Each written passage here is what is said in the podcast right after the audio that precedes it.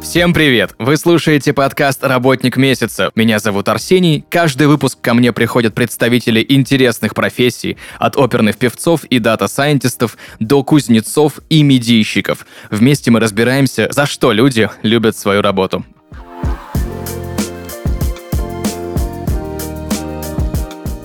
И сегодня в гостях в подкасте «Работник месяца» Ульяна Хлопкова, главный инженер проекта НИОКР акционерного общества «Силовые машины», амбассадор Санкт-Петербургского политехнического университета Петра Великого, выпускник Института энергетики и транспортных систем 2018 года. Ульяна, привет! Привет. Во-первых, спасибо большое, что согласились сегодня с нами поговорить на довольно сложную техническую тему. И первый же у меня вопрос – Силовые машины — это энергомашиностроение, точнее, производство турбин для энергетики.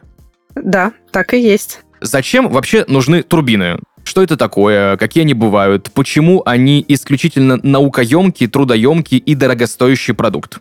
Турбина – это агрегат, который является сердцем электростанции. Угу. Турбина вырабатывает электричество, а, и мы стараемся делать это как можно более эффективно.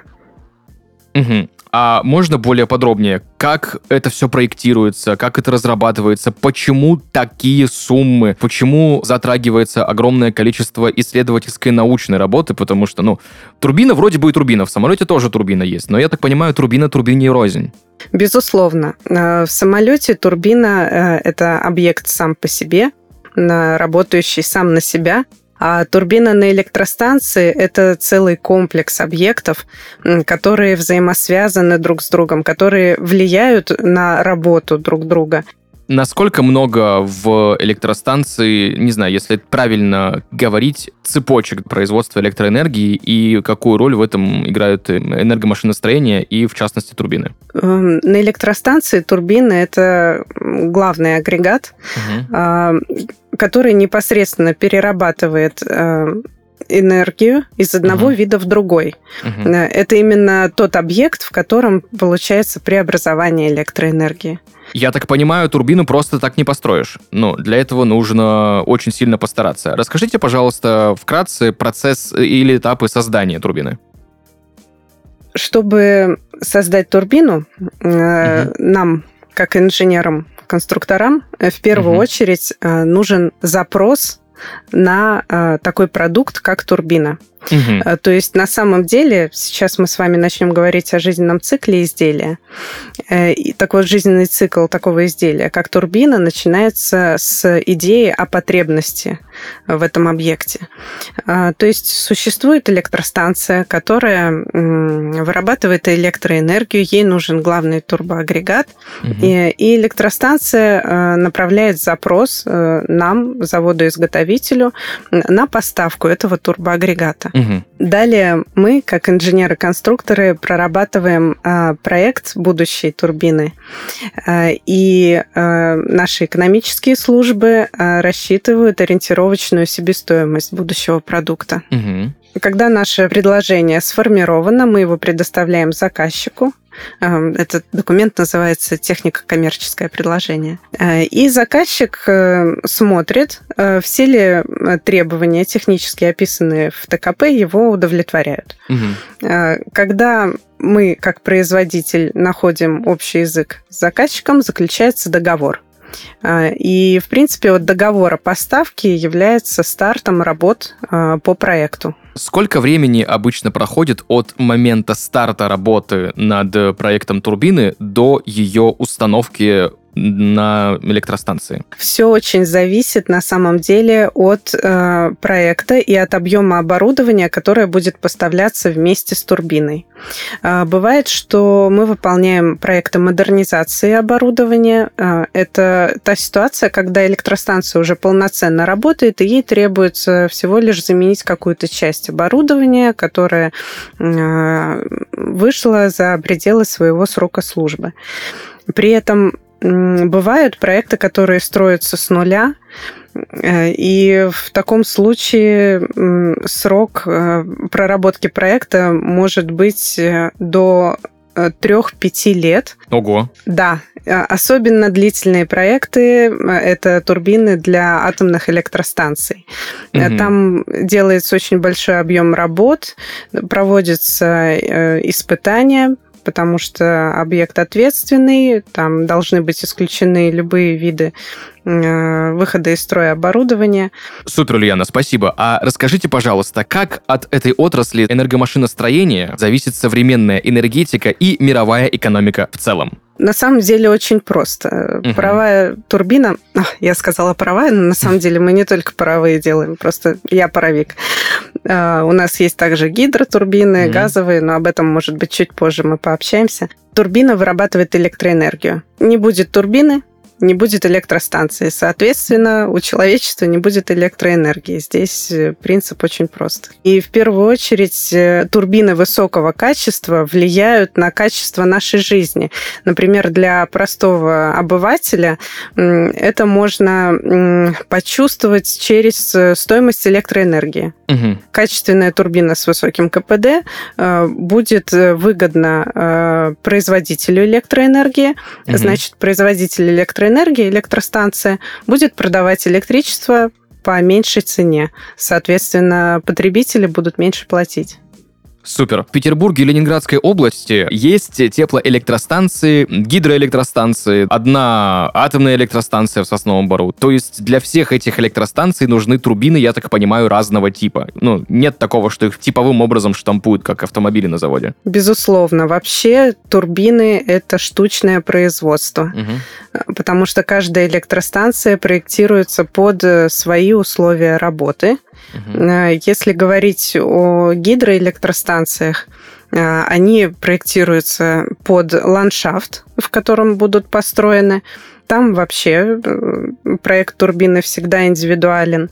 Если говорить про теплоэлектростанции, здесь присутствует некоторая унификация. Угу. И на самом деле ведется очень много работы по унификации оборудования. А основы унификации были заложены еще в 20-30-е годы прошлого века, когда писали план Гуэлро. То есть, да, для теплоэлектростанций есть э, серии турбин, а для АЭС э, все турбины индивидуальны. Хорошо. Гидроэлектростанции от теплоэлектростанций отличаются тем, что создаются отдельно каждая под определенный ландшафт местности, и для каждой гидроэлектростанции делается своя турбина, то есть они не типовые, как для теплоэлектростанций.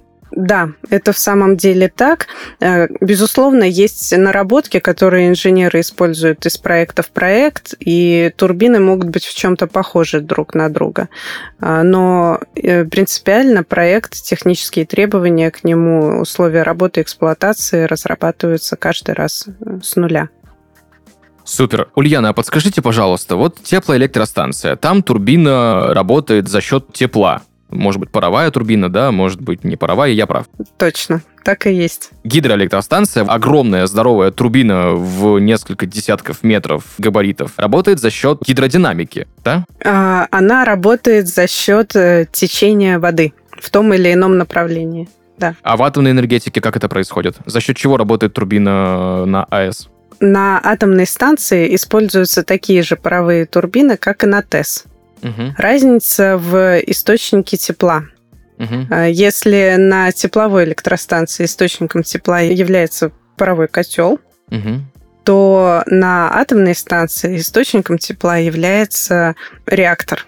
Угу. С технической точки зрения паровые турбины на АЭС отличаются от э, паровых турбин на ТЭС? Безусловно, отличаются, потому что традиционно мощности паровых турбин для атомных станций в разы превышают мощности турбин для тепловых станций. Соответственно, это большие расходы пара, мы уже начинаем углубляться в технику. И большие габариты, в угу. первую очередь. Большие габариты, они провоцируют сразу множество э, нюансов э, и требований к материалам, угу. к изготовлению, вплоть до станочного оборудования, которое используется на производстве, потому что крупногабаритные заготовки необходимо а, обрабатывать на подобных соответствующих станках и так далее. Супер. А подскажите, пожалуйста, из какого материала изготавливаются турбины и как часто они требуют замены и требуют ли вообще?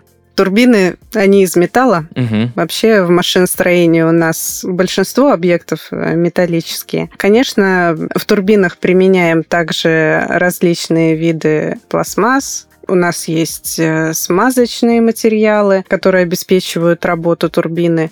Материалы разные, причем есть э, такие общие машиностроительные материалы, а есть индивидуальные, которые прорабатываются научно-исследовательскими институтами под конкретные условия работы, и в дальнейшем мы их применяем. Ульяна, подскажите, пожалуйста, самые современные или же, наверное, технологичные турбины в атомной энергетике?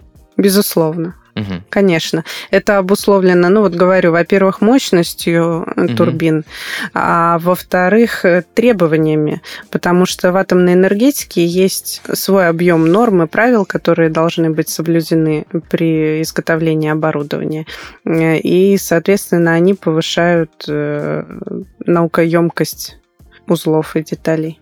Сколько средний срок службы у турбины на атомной электростанции? Э, про срок службы сложно ответить, потому что разные детали и узлы меняются в разные сроки. Mm-hmm. Есть детали, mm-hmm. которые меняются через год, через 5, через 10 и так до 40 лет. Ну, срок службы, это будет очень грубо, да, и неправда.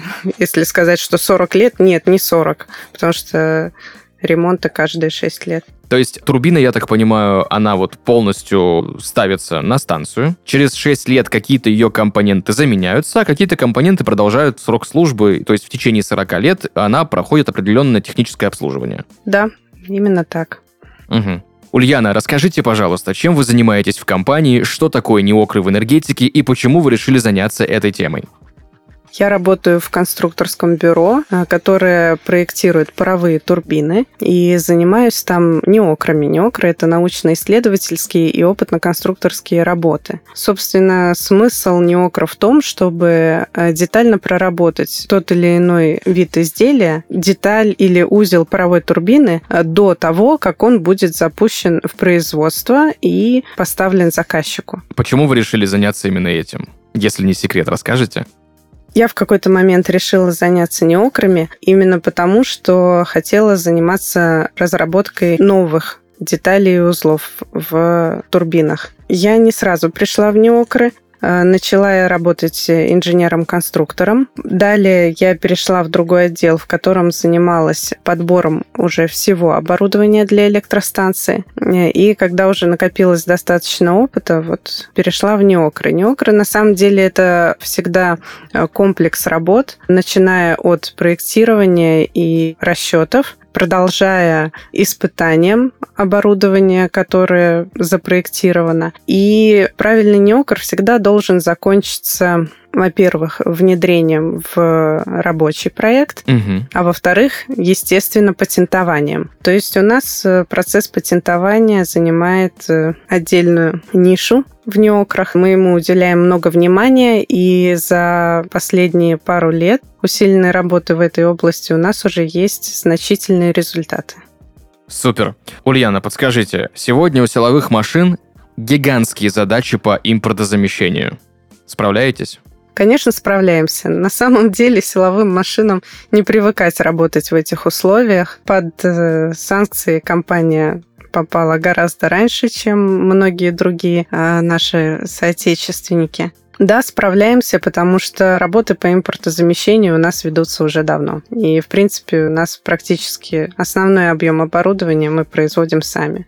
Расскажите вкратце в двух словах, что нужно было, так сказать, импортозаместить в кратчайшие сроки? Ну, на сегодняшний день это газовые турбины. Угу. Это отдельный вид э, турбин, которые очень сильно нужны в энергетике, и мы занимаемся их проработкой. Угу. У нас э, уже есть успехи, и я думаю, что в скором времени будет возможность поставлять их серийно. А скажите, пожалуйста, закладывается ли при разработке турбины усталость материалов в технические требования? Грубо говоря, у нас есть элемент турбины, и вот он должен отслужить определенное количество тысяч, десятков тысяч часов, например. Это скорее ресурс Понимаете, в чем дело? То есть, если говорить про усталость, то это область э, работы, опять-таки, научно-исследовательского института.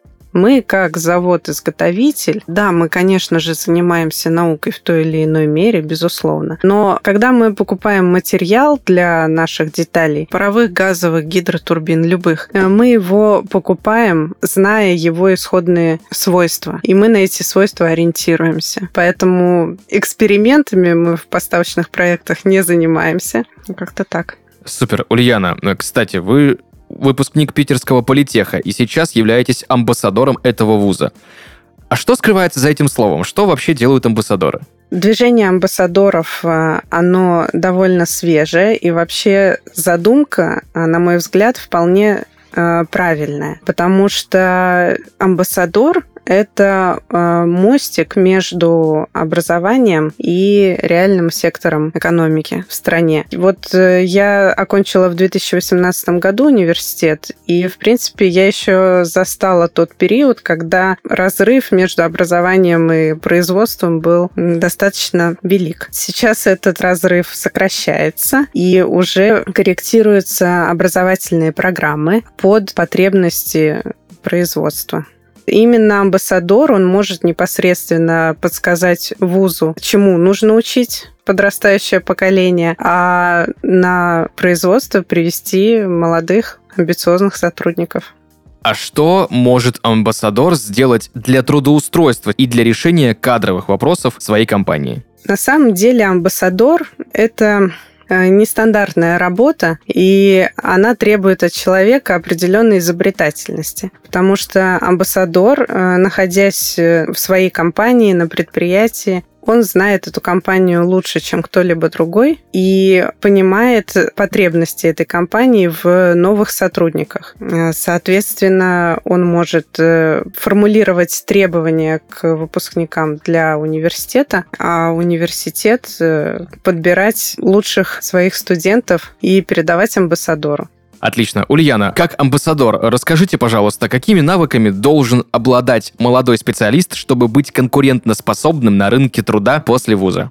На самом деле э, сейчас, несмотря на множество программ, направленных на развитие э, soft skills, на развитие проектного мышления, угу. стратегического видения, выстраивания рабочих систем и так далее, э, в первую очередь выпускник университета должен быть грамотным специалистом в своей области. Э, именно это сейчас нужно промышленности. Нам нужны настоящие турбинисты, которые готовы рассматривать не чертежи, бумажки, размеры, допуски и посадки, а работу турбины в целом и взаимодействие ее узлов. Для этого нужно знать принципы ее работы, а помимо этого нужно знать материаловедение, сопромат и так далее, технологию конструкционных материалов. Вот все, что в ВУЗе преподают, нужно впитывать в себя как губка. Именно такие специалисты нужны сейчас. Откройте маленький секрет. Понятное дело, что раньше все проектные работы делались с помощью чертежей.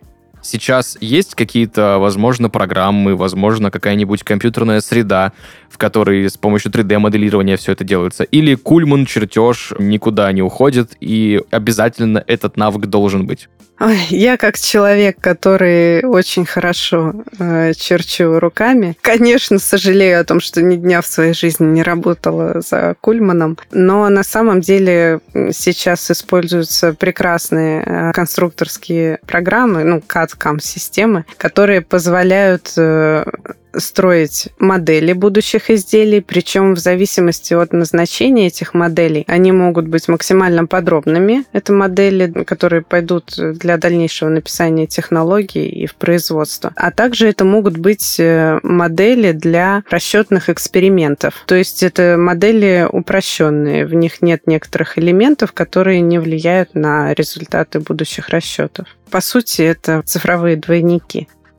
Ульяна, расскажите, пожалуйста, насколько важно быть лидерами научно-технических и экономических решений в области энергетики для страны в наше время? Для страны лидерство в науке и технике – это, конечно же, суверенитет. А для простого обывателя лидерство в науке и технике обозначает стабильность, потому что стабильное производство с прорывными технологиями может позволить обеспечить новые разработки, а новые разработки приводят к наиболее эффективному использованию ресурсов. В общем, лидерство в научно-технической области обозначает для нас стабильное и качественное будущее.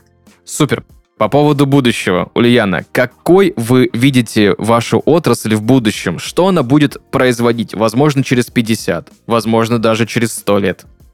Ну, конечно, спроецировать развитие событий на сто лет довольно сложно. Вот э, если говорить на перспективу в э, лет 10-20, э, я думаю, что принципиальных изменений именно в системе энергоснабжения как таковой, она есть в нашей стране, она есть и в других странах и регионах на земном шаре. Я думаю, что принципиальных изменений не произойдет. Конечно, никто не отменял моду на возобновляемые источники энергии, а, но для больших городов, для крупных производств нам требуются стабильные источники энергии, а это гидроэлектростанции, атомные электростанции и крупные ТЭС. Знаете еще какой у меня к вам вопрос? А чем отличается ТЭС, теплоэлектростанция, от теплоэлектроцентрали ТЭЦ?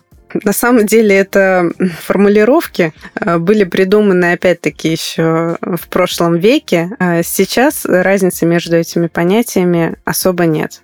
Супер, спасибо большое. Сегодня в подкасте «Работник месяца» была Ульяна Хлопкова, главный инженер проекта «Неокр» акционерного общества «Силовые машины», амбассадор Санкт-Петербургского политехнического университета Петра Великого, выпускник Института энергетики и транспортных систем 2018 года. Ульяна, спасибо большое, что согласились ответить сегодня на довольно сложные технические вопросы.